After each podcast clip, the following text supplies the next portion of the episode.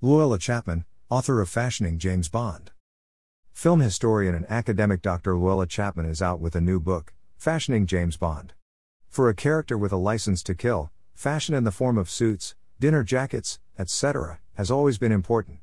The new book examines the costumes and the fashions of the James Bond film franchise, starting with 1962's Dr. No and running through 2015's Spectre.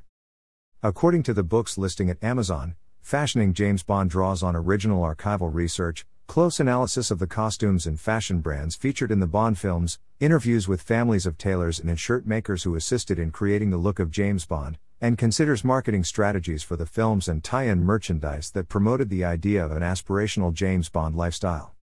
The blog interviewed Dr. Chapman by email. It was edited to go with American English rather than English English. The Spy Command there are various books about James Bond. What makes yours different? Llewella Chapman, there are. And one of my favorites is Dress to Kill, James Bond the Suited Hero, authored by Jay McInerney, Nick Foulkes, Neil Norman, and Nick Sullivan, 1995.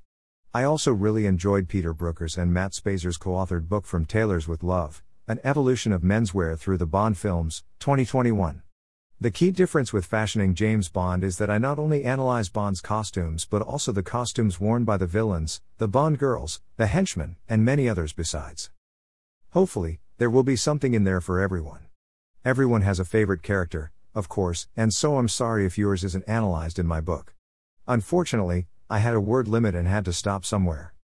In many ways, of course, and as Julie Harris, the costume designer for Casino Royale, 1967, and Live and Let Die, 1973, summarized the key difference between fashion and a costume designer's role to the times in 1967. Fashion is the big pitfall in costume design. Not only because the time lag between drawing the designs and the films showing averages a year, time enough for anything to have happened in fashion, film designers have to keep a sharp and beady eye on fashion. They have to develop a flair for fashion futures, for the average time between starting designs and the actual appearance of the film can be anywhere between 9 months and a year. In direct relation to Bond, the character's suits evolve depending on need and not just fashion. From Sean Connery until the end of Roger Moore's tenure, Bond wore bespoke tailored suits. From Timothy Dalton onwards, we see Bond dressed the majority of the time in made to measure and off the peg suits. The main reason for this was the sheer amount of suits needed for the films, particularly since Dalton's, and the timescale required to make them. TSC, as you researched your book, were there any surprises? If so, what were they?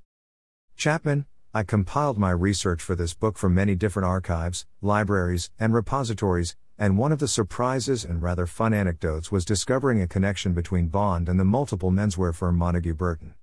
The company attempted to capitalize on the bond mania of the mid 1960s following the release of Goldfinger in the UK by briefly hiring Anthony Sinclair as a consultant and producing a small range of 007 suits.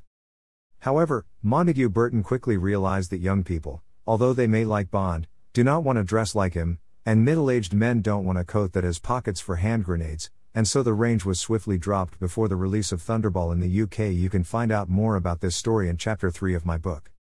TSC, who had the biggest influence with the style of James Bond? Anthony Sinclair and his suits. Someone else? Chapman, I think that it mainly depends on who made the decision to go with a particular tailor or menswear firm to dress Bond in his suits. With Sean Connery, Terence Young recommended his personal tailor, Anthony Sinclair, and similarly with George Lazenby, Peter Hunt elected to dress George Lazenby in Dimitrov Dimi Major's suits. Roger Moore is the first actor to play Bond who had his own agency over the way the character was dressed, owing to his interest in menswear and being an established television star. It is somewhat appropriate that he also had three tailors dress him over the course of his Bond films Cyril Castle, Angelo Vitucci, and Douglas Hayward.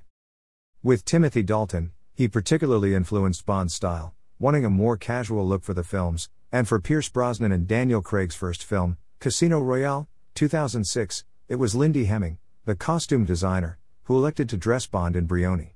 For Quantum of Solace, costume designer Louise Frogley explained that she chose Tom Ford to provide Bond's suits owing to needing to solve a problem, and from Skyfall until No Time to Die, we see Craig possess more agency over the way his Bond was dressed. TSC, how would you characterize the James Bond style? Chapman, in three words, I think that the James Bond style should be classic, elegant, and timeless. Though ultimately, Bond should be a chameleon in any situation in which he finds himself, fitting into the scene seamlessly and in order to obtain what he needs. TSC, what do you think accounts for Bond's continuing popularity? Chapman, good question. I think because the films aim to not only present a fun, often humorous, and thrilling story for audiences worldwide with the money spent on the screen, but also because over the past 60 years the films have continuously evolved to reflect the political, social, and cultural context during the time they were made. Cover to Fashioning James Bond. You can order Fashioning James Bond at Amazon's US site by clicking here. Or you can order from the UK Amazon site by clicking here.